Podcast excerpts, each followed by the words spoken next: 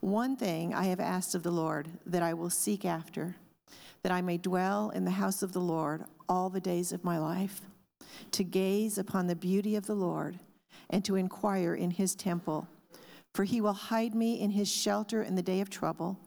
He will conceal me under the cover of his tent. He will lift me high upon a rock. And now my head shall be lifted up above my enemies all around me. And I will offer in his tent sacrifices with shouts of joy. I will sing and make melody to the Lord. That's God's word. You may be seated. Thank you. Thank you, Pat. Why don't we pray together and ask God's help as we look at His Word this morning in Psalm 27? God, we are grateful you are here with us, and we have the privilege of knowing you through your Word. Our prayer is, God, that you might give us your Spirit to understand the truth of what your Word means and how we can put it into practice, and that you might make us more like your Son Jesus. And it's in His name we pray. Amen. Psalm 27, calming the inner turmoil. Psalm, 20, Psalm 27 is a psalm of the heart, a psalm where the, the author here, King David, is talking about things that are going on in the inner person, the inner man. The psalm does not have a to do list, it has a to believe list. And what he wants us to grapple with is what do we do in the storm? Especially in this case, the storm is not occurring outside of us, it's occurring inside of us. And many of us know what's what this is like. We're going through something, and inside is a turmoil of stress and worry and all kinds of things, and, and sometimes nobody else knows what's going on. They, you might describe what's going on in your life, and somebody said, Wow, sounds like you have a great life. And on the inside, you're just a a boiling cauldron of emotions. And this is where David is. And he says, What do I do that no one else can see what's going on inside? And how does the reality of my relationship with God intersect with the inner turmoil that I often experience just as a person living on a planet that has been broken by sin? So, we're going to look at two ways. I'm going to give you the answers now, so that way, if you fall asleep, especially the VBS volunteers, there's a VBS volunteer next to you and they fall asleep. That is God working in their life. Let them sleep. Calming the inner turmoil, verses 1 through 6. What do you believe about God? And then in verses 7 14, we will wonder, what do you believe God will do? Calming the inner turmoil, verses 1 through 6. What do you believe about God? Maybe you have seen this before driving around town. Maybe there's a place, a, a well known restaurant or convenience store that you know is terrible. It's awful. You went there once and you spent three days in the hospital. And everybody knows this is a terrible place. So, what they do at some point, you may be driving by and hanging on the, uh, the sign out front is a big banner, and that banner says, Under new management. And this banner is an admission of failure, right? Isn't it? You're telling everybody we, we did it wrong for decades and we hired somebody, they're going to do it different. So it's an admission of failure. Whether or not you stop your car and go in and walk under the banner that says under new management is determined by whether or not you believe that sign means something changed. If you believe that this new management is amazing, maybe you're going to give that burger a shot see what happens. Then you'll go in. But if you don't believe that sign, and you don't actually think anything has changed, you're going to chuckle as you drive by. I say, oh, another incompetent manager that's going to make somebody else sick. Because what you believe results in what you think and do. And that's why here in verses 1 through 6, the psalmist David wants us to recognize that what we believe shows up, what we believe about God shows up in what's going on inside of us as we interact with the world and with God at the same time. And David is going to offer two suggestions. He wants himself and us as readers to trust God's power and also trust that God himself is desirable. Trust that God is powerful and trust that God himself is desirable. Pat read verses 4 through 6. Let me add on to that verses 1 through 3. The Lord is my light and my salvation. Whom shall I fear? The Lord is the stronghold of my life. Of whom shall I be afraid? When evildoers assail me to eat up my flesh, my adversaries and foes, it is they who stumble and fall. Though an army encamp against me, my heart shall not fear. Though war rise against me, yet I will be confident. One thing I have asked of the Lord that I seek after, that I may dwell in the house of the Lord all the days of my life, to gaze upon the beauty of the Lord and to inquire in his temple. For he will hide me in his shelter in the day of trouble. He will conceal me under the cover of his tent. He will lift me high upon a rock. And now my head shall be lifted up above my enemies all around me, and I will offer in his tent sacrifices with shouts of joy. I will sing and make melody to the Lord. So David paints this picture in this poem. There's sort of two places he describes that he exists, and he exists in both of these places at the same time. One is on the battlefield. He describes being in a battle where all of his enemies are encamped around him. And so that's the one area he is existing. He stands in the midst of enemies and foes those who want to destroy him and kill him. On the other hand, he also stands in the tent of the Lord, the tabernacle of God, the presence of God. And, and in that place, he has the power and fellowship of God and God's provision. And what David is saying is both of these things are happening at the same time. He's not sometimes at war and sometimes with God. He is trying to figure out how do I have relationship with God that is vital as one who stands in the middle of my enemies. And his answer is God is powerful and God himself is desirable above all other things. I wanted to point out a place in the Old Testament where this happens as, a, as an example. It's in Exodus 33. Exodus 33. I think we'll have some of the words up on the screen. I'll read, begin reading it in a moment. I just want to give you the context of when this passage is occurring. Moses has gone up onto Mount Sinai and he has had a conversation with God for like 40 days or something like that.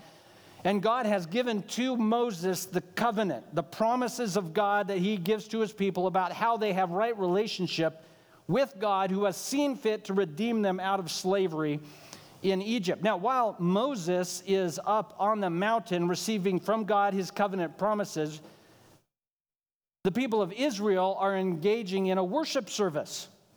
Now, they are not worshiping God, they are worshiping Satan, and they are engaging in worship through evil behavior. So they are worshiping God through revelry and drunkenness and all kinds of sordid things that would go on, those kinds of things. So this is what's happening. He's receiving from God God's covenant promises, while people down below are worshiping the devil. That's a bad thing. I, are we clear that's bad? Okay, I couldn't tell from your reaction if you're like, because normally you'd be like, oh my, that's terrible. But you've probably heard the story before, so you're less, less shocked. Okay. So Moses then is interceding with God because what God told Moses, he said, you know what, here's what we're going to do. I, go ahead, go to the promised land. You ought to go there because I told you you could go there. I'm not going to go with you though because I'm worried I'm going to nuke you on the way. You know, I'm worried that we're going to be wandering along and I'll accidentally, he's like, wipe you all out. Whoops, you're all dead. And God could do that. So God says, tell you what, you guys go to the promised land. I'm going to stay here. I'll send my angel with you. I'm going to stay here. That way you don't have to worry about getting burned up. So this is where Moses then responds to God in this conversation. Verse 12, it's on the screen. Moses said to the Lord, See, you say to me, bring up this people. But you have not let me know whom you will send with me. You have said, I know you by name, and you also have found favor in my sight. Now, therefore, this is Moses. If I have found favor in your sight, please show me now your ways, that I may know you in order to find favor in your sight. Consider too that this nation is your people. God then replies in verse 14, My presence will go with you, and I will give you rest. Moses said to God, Listen, this is the key verse. If your presence will not go with me, do not bring us up from here. For how shall it be, how shall it be known that I have found favor in your sight, I and your people? Is it not in your going with us, so that we are distinct, I and your people, from every other people on the face of the earth? The Lord said to Moses, This very thing that you have spoken, I will do, for you have found favor in my sight, and I know you by name. Moses said, Please show me your glory. And God said, I will make all my goodness pass before you and will proclaim before you the name of the Lord. And I will be gracious to whom I will be gracious, and I will show mercy on whom I will show mercy. But, God said, You cannot see my face, for man shall not see me and live. The Lord said, Behold, there's a place by me where you shall stand on the rock, and while my glory passes by, I will put you in the cleft of the rock. I will cover you with my hand until I have passed by. Then I will make take away my hand, and you shall see my back, but my face shall not be seen. So Moses comes to God because God has said, You go ahead, I'm not going to go with you. And Moses says, I thought I found favor in your eyes. Now, why would Moses say such a bold thing? Because God had told him he had found favor.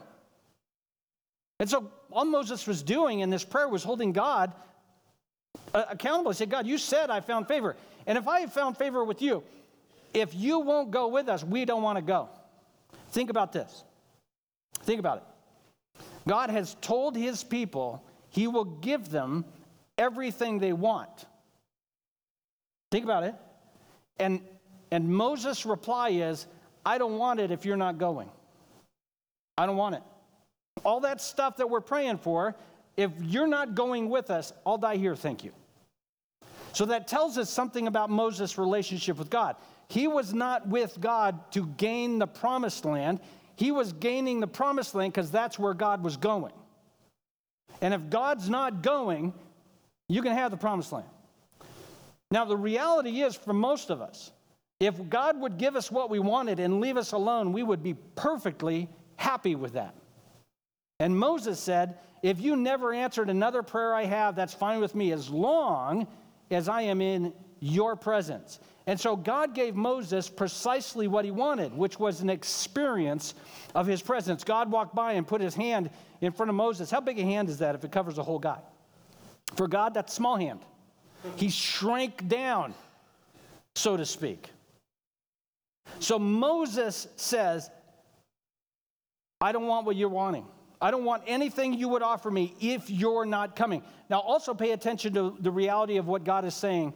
I am giving you the promised land in spite of your sin. And the reason God is doing that is because He made a promise to them to have the promised land, and it didn't have to do with how good they were, it had to do with whether or not God keeps His promises. What do we believe about God? Here's what Moses believed to be true about God. If he has God, he has everything he needs. He believed that to be true about God. And that's what we see from David in Psalm 27. That's why he's got all these enemies around him and he's got all these foes around him. And he says, You know what? If I have God's presence in his tabernacle, you know, I'm good. I'm, I'm good to go. Look back at verses 1 through 3 of Psalm 27 with that in mind. The Lord is my light and my salvation. Whom shall I fear.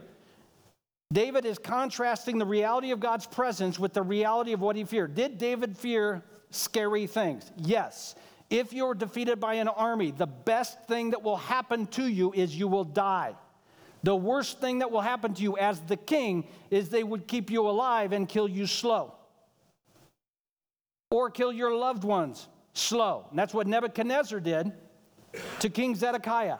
He kept him alive. He killed his entire family in front of him and then poked out his eye. So the last thing he saw as a living person was his entire family killed in front of him. So the best thing that would happen to you if you were conquered is you would die. And so David had things in front of him that were, in fact, scary. But all he's doing is contrasting that with his relationship with God and saying, God is my light and my salvation. So So these fearful things are not as scary as God is worth having. David's confident was that God has power that is greater than any of the enemies his faith. And what he did was he recognized is the experience of his fear did not shed light on his ability to know what life is like. The experience of his fear told him, I need to get closer with my Lord. It told him not that I need to, I've got a really good handle on what my life is like because I'm really, really scared. It told him, you know what? I need to get closer with my Lord because if I knew my Lord the way he actually is, I would, I would put these fears in their proper place. So we evaluated how he was exercising his faith in God by what was going on inside of him. These things are scary to have enemies in front of you, but the experience of life in God is greater. The Lord is my stronghold in my life, he says. That means his life is bound up in God, and his life is not ended when it ends. We see in verses 4 through 6 of Psalm 27 his sort of rapturous praise of God. One thing I've asked for is the Lord. David believed the best thing God could give him is his presence. If you were standing in front of a giant army and they wanted to kill you nice and slow, What's the best thing God could give you? Victory over the army. I mean, that's obvious, isn't it? That's the best thing. And David is, is painting this in a little bit different light. He is saying, like Moses, no, no, the best thing I could have in this moment is God in his presence. And that's what David is describing here. And remember, David is not describing pretend fears. He spent most of his adult life running from people who wanted to kill him. He is saying, if I can have God's presence, I can have what I need. That's what I want more than anything else. Because God's presence, if I live, is God's glory. And God's presence, if, my, if I die, is God's glory. So David believed the best thing God could give is his presence. And David was pleased to have nothing else, nothing was better to him than to spend time with God. Let me wrap up these first few verses with this thought Fear comes when we think God is weak or absent. There's more other, there's lots of reasons why, but I just want to focus on these two. We, fear comes when we think God is weak. I've got big problems, I got a small God. So fear pops up. But fear also pops up if God is absent. I've got a powerful God, but he's busy. I've got a powerful God, but he's on vacation. I've got a powerful God, but He has more important things to do. So fear crops up when, when I think God is weak, or fear crops up when I believe God is, is absent. And fear also crops up when the enemy comes up and whispers into your ear, God would really, really help you. And He really, you know, He's powerful to help you and and he wants to help you, but you know what the problem is? Boy, you really sinned this week. I mean, you blew it. You swung for the fences. I mean, you, you hit it out of the park. And so God would really help you, except you sinned too bad this week, and so He won't listen to your prayer. That sounds terribly biblical, doesn't it? Doesn't that sound biblical? God doesn't listen to dirty, rotten sinners? What did Jesus do for his disciples on the night they were all going to betray him and run away from him? Let's have dinner together. Let me pray for you. Jesus says to Peter, yeah, Satan is asked to, to sift you. If I was Peter, I would have said, Did you tell him not to? Because what Jesus say? I prayed you'd, that'd go well for you. I pray God would give you strength. How about pray he doesn't do it? But Jesus didn't. So, so the enemy comes in and says, Since you aren't a really good Christian, God won't listen to your prayers. That's ridiculous. God doesn't listen to your prayers because you're a good Christian. First of all, I, I, don't, I don't want to be rude. Yeah, I do. Um, you're not that good of a Christian. I don't know how to say that politely. Um, so if you're counting on God hearing your prayer because you're a good Christian, that's not going to go well for you. But if you're counting on your prayer, God hearing your prayers because you have a good Savior, that's going to go really, really well for you. Because that's what G- David is counting on. Mr. David and Bathsheba, Mr. David and uh, he took a census and had 70,000 people killed by the angel of the Lord. Mr. David and not a fantastic parent, This is the guy who is seeking God's favor, and God hears him. Fear comes within God when God is weak or absent, or when we believe the enemy that God won't listen to someone like us. And, and when we, we fear, we, we get filled with fear when we wonder if God will give us what we want. And when we want something other than God, we get afraid. And what David says is, I'm going to pull my eyes off of these horizontal desires and instead fix my eyes on a desire of God Himself. Then I will know I will always have what I want by seeking the Lord above all else. Jesus said it seek first the kingdom of God and His righteousness, and all these other things will be added to you. Calming the inner turmoil. First question is do, what do we believe about God? Do we believe God is powerful? Sure, we do. Do we believe God is desirable, like Moses did and like David did? I think that's where we trip up. God is desirable when He gives us stuff we want. God says, no, no. Am I personally desirable for you? And when we want things other than God, that inner turmoil boils over calming the inner turmoil. Verses 7 through 14. What do you believe God will do? I got a bit of an illustration for where I want to go with this, and I'm, I'm really worried that it's going to offend people. And I always say that because now I know you're paying attention. Sometime in March of, was it 2020? Yeah, my wife and I went up to Seattle for a conference. Now, I don't know if you remember March of 2020. You remember that month? some weird things were going down. When we took this trip, flew on an airplane, the people in front of us were sick. Um, the epicenter of what was going on with COVID was in Seattle. Like 12 or 14 people had passed away in a retirement home up there, and it was in a town. That was the town we were going to the conference in. But down here in Medford, we were like, what? What's for dinner? That's it. so things hadn't really gotten a little kooky yet. And so we fly up there and we get there and we're checking into the hotel and we say, boy, things are a little strange up here in the Seattle area right now. And we say, you know, why don't we, there's a Safeway right across the street. You know, why don't we go over there and get some Clorox wipes? Let's wipe down this hotel room. We don't know what's going on here, so we're going to sleep a little better. Let's give this place a wipe down. So we drive over to Safeway. Again, none of this was happening in Medford yet. We get to the cleaning aisle in Safeway, it, there's nothing there. It's empty. And we say, okay, something is going on. But here's the thing here's the part where you might get offended if you haven't already. Here we go.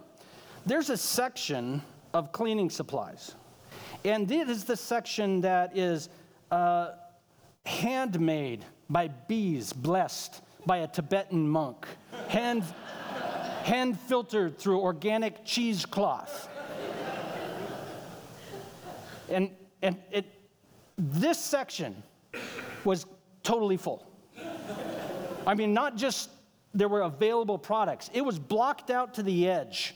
Like there was, it was full. Like they went in the back and started bringing out all these other products, and they felt, and no, when you wonder if you will get sick and die, what do you want? I want a bottle of bleach. and I want to spray that on my food, and I'm going to, that's what I want. It's when we're not worried about anything we, we're not worried. We don't care. So we're going to, I'm sure I'll try this other stuff. But on that day, when everybody in Seattle wondered, is there something going down that could kill me? What do they want? I want 99.9% of the germs dead. And the all natural stuff was ready to go. I bet you on the next day they slashed that stuff at 50% off. Nobody's going to buy it. The question about what we believe shows up when everything's on the line. Now we know what we believe. In that moment, what people believed is bleach kills germs. So, this inner turmoil, what I believe about God shows up in how I express my actions in that moment of turmoil. That reveals what I believe. I want to again show you just a quick example of this in the Old Testament. This is in Second Chronicles chapter 20, beginning in verse 6, what has happened is the king Jehoshaphat had heard news that a massive army had, was showing up and was going to destroy Jerusalem. So here is what Jehoshaphat did. If any leader today did what Jehoshaphat did, we would vote him out of office so quick you wouldn't imagine it. So here we go. Let's read it. Verse 5. I think it's just seven or eight or 30 verses. I can't remember. Jehoshaphat stood in the assembly of Judah. So he called everybody together for a big prayer meeting in the house of the Lord before the new court. And he said, O Lord, God of our fathers, are you not God in heaven? You rule over all the kingdoms of the nations. In your hands are power and might, so that none is able to withstand you. Did you not, our God, drive out the inhabitants of this land before your people Israel and give it forever to the descendants of Abraham, your friend? And they have lived in it and have built for you in it a sanctuary for your name, saying, If disaster comes upon us, the sword, judgment, or pestilence, or famine, we will stand before this house and before you, for your name is in this house, and cry out to you in our affliction, and you will hear and save.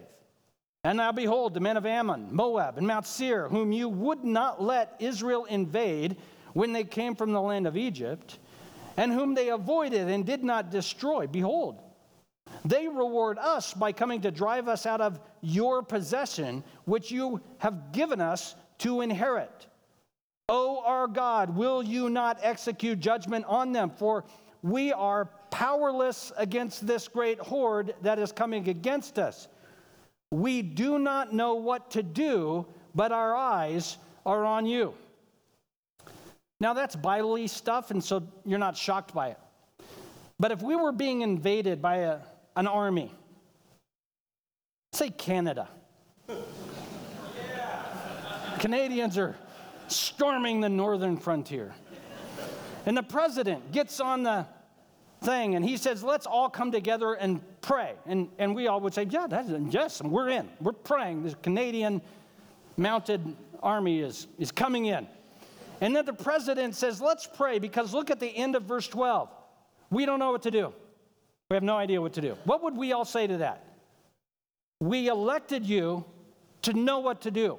Go find the guy that knows what to do. Hire the guy, hire the consultant. There's got to be somebody who knows what to do because we know prayer works when you have a plan. And Jehoshaphat had no plan. Prayer was not to bless his plan. What was prayer in this moment? That was the whole plan. The whole plan was we don't know what to do. And if I were in the audience, I would, uh, new king, please. Let's get a king who can help us here. Now, this we, we know this is the kind of king Israel wanted. Remember, what was the song they sang about David and King Saul? King Saul has killed his thousands, and King David has killed his tens of thousands. So, what do we like? We like kings who lead us out into victory. And here's Jehoshaphat saying, Yeah, I have no idea what to do. I hope this works out. Let's pray. So, the prayer meeting commences in verse 14. This is incredible the Spirit of the Lord came, came upon Jahaziel. It didn't even come upon the king. Some guy, some guy stands up and says, Oh, I, I got the Spirit of the Lord. Oh, yeah, what, what, what does God have to say? So, oh, we're going to win. We're, we're not even going to have to fight them. We're supposed to just go out to where they are and we're going to find them all dead. So let's do that. And so, what was the plan now? They prayed. The Spirit of the Lord answered their prayer. So, what did Jehoshaphat do? He got his whole army together, and who did he put out front?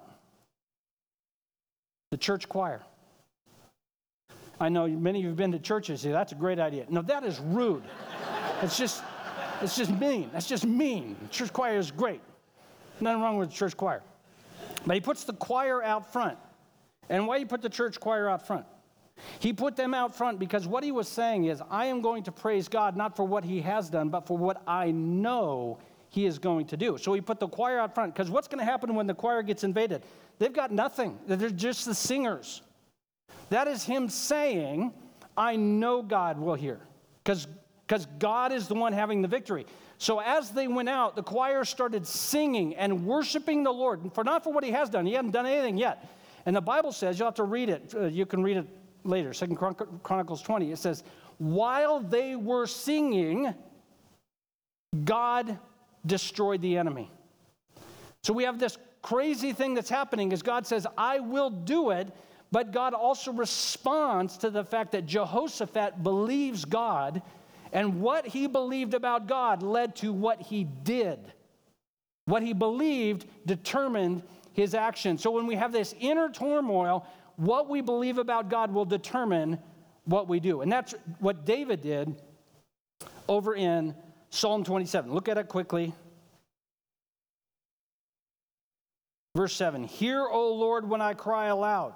Be gracious to me and answer me. You have said, Seek my face. My heart says to you, Your face, Lord, do I seek. Hide not your face from me. Turn not your servant away in anger. O you who have been my help, cast me not off, forsake me not, O God of my salvation.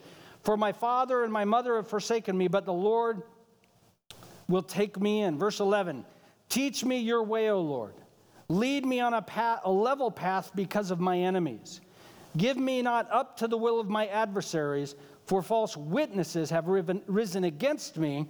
They breathe out violence. David's plea is specific and it's filled with emotion. He says, God, I have sought you and I have sought you alone, and I expect that having sought your face, you will hear my prayer. David reasons that God is going to respond in prayer because God keeps his promises to his children. David didn't know what God was going to do, but David knew that whatever God did was the best thing to have happen. And so David expresses his reliance on the Lord. And if you remember, if you look at David's life, there are some things that went really, really well. There were also some things that went really, really terrible. So it's not to say that every time David prayed, everything went hunky dory. But he knew if he sought the Lord, God would be with him and David would have his presence. And so he expresses this in this rapturous worship in verse 13. Look at it. I believe that I will look upon the goodness of the Lord in the land of the living. Wait for the Lord. Be strong. Let your heart take courage. Wait for the Lord. This is one of my favorite Psalms uh, verses in Psalms is verse 13. I believe I'll, I shall look upon the goodness of the Lord in the land of the living. And that's a really nice way. Let me put it politely or nicely, or try to. I don't do much politely. We can say, you know, I really want God to answer my prayer, but if He doesn't, I know I'm going to heaven. And what is David saying? Yeah, I'm getting heaven, but I'm, i expect to see God's goodness before I die. I, God's goodness is not for heaven only.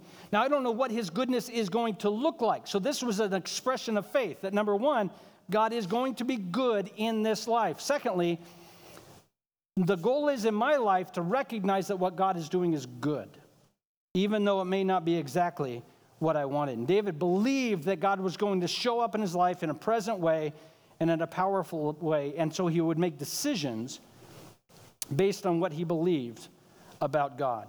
Fear comes when we feel like God isn't worth counting on.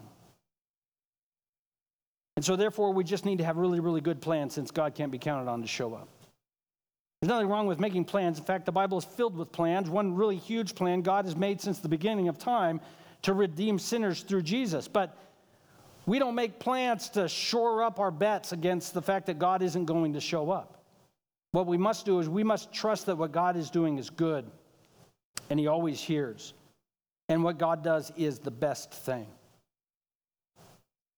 Calming the inner turmoil. What do you believe about God, and what do you believe God will do? Uh, three quick ideas, and then we'll close. I promised the hamburger chef I'd try to be on time. You know what gossip is? Don't act like you don't. Varsity. Gossip is when you allow what somebody says about somebody else who's not present to change what you think about that person. Gossip is when I allow somebody in front of me to tell me something that changes my view about somebody who's not here. Now, gossip is always wrong. It's evil. Do we know that? Do I need we're not going to do that right now. What we need to do, one of the reasons that we have a hard time trusting God is because we believe gossip about God that isn't true. We believe, God, we believe gossip that, that God doesn't really do good things for people. We believe gossip that God doesn't listen to sinners like us. Or certainly God listens to sinners, but not sinners like me, because I do particularly bad things that God doesn't like. What we need to do is start knowing God by what His Word says instead of the gossip about God. God is someone who is ever present with those who trust him, and he listens and he He hears and he, and he acts. And the reason we have all this turmoil is because we've been sold a bill of goods about God.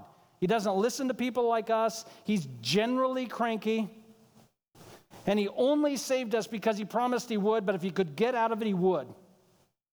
And none of that is true when you read his word. He is present, he is overjoyed to be with you and to hear you. Now, he may not do things the, the way you want, but what David tells us, if we'll believe him, is what he does is good, whether or not we'll believe it. Calming our inner turmoil. What do you believe about God? Is he good? What do you believe God will do? Just quickly on this the when and what matters. And I hate to use a sports illustration. No, I don't, because um, I love sports. Super Bowl 51, uh, the uh, New England Patriots quarterback Tom Brady. Have you heard of this gentleman? he was playing against the Atlanta Hawks. Eight minutes left in the third quarter. The score was 28 points. Atlanta, three points. New England Patriots. Everybody in Boston wanted to burn the Patriots to the ground at that point in the game, didn't they? They wanted to fire Brady. They wanted to fire Bill Belichick. If you don't know who these people are, you're fine. and the Patriots make the greatest single comeback in Super Bowl history and beat the Atlanta Hawks in overtime. Go ahead, boo. I, I know you're boo. It's probably that moment where many started saying that Tom Brady is one of the best quarterbacks of all time. So, when and what matters? Eight minutes left in the third quarter, everybody was mad at the Patriots. At the end of to- overtime, everybody loved them. Greatest team of all time. That's what Boston goes, loses their mind. I'm surprised they didn't burn the city to the ground, right? So here's where we are. Where are we in the grand scheme of things? I don't even know if we're in the third quarter. And we are peeved that God hasn't won this thing yet. First of all, already won. But we get so mad that God hasn't made life in a fallen world heaven. It's, we're not home yet. And we get, we get so upset that things aren't the way they're supposed to be. Just like those New England Patriots fans in the third quarter. Uh, the Patriots are supposed to win. By a large margin, they were supposed to win. And that's where we are. We say, well, what's God up to? Well, it's just not the end yet. And so, what matters and when matters? What do you believe God will do? Do you believe God is number one going to putting all things under His control? Yes. And do we believe He's going to take everything in our life, the very bad and the very good, and wrap that all up into something glorious one day? Yes, we do. So, what does that do inside of us?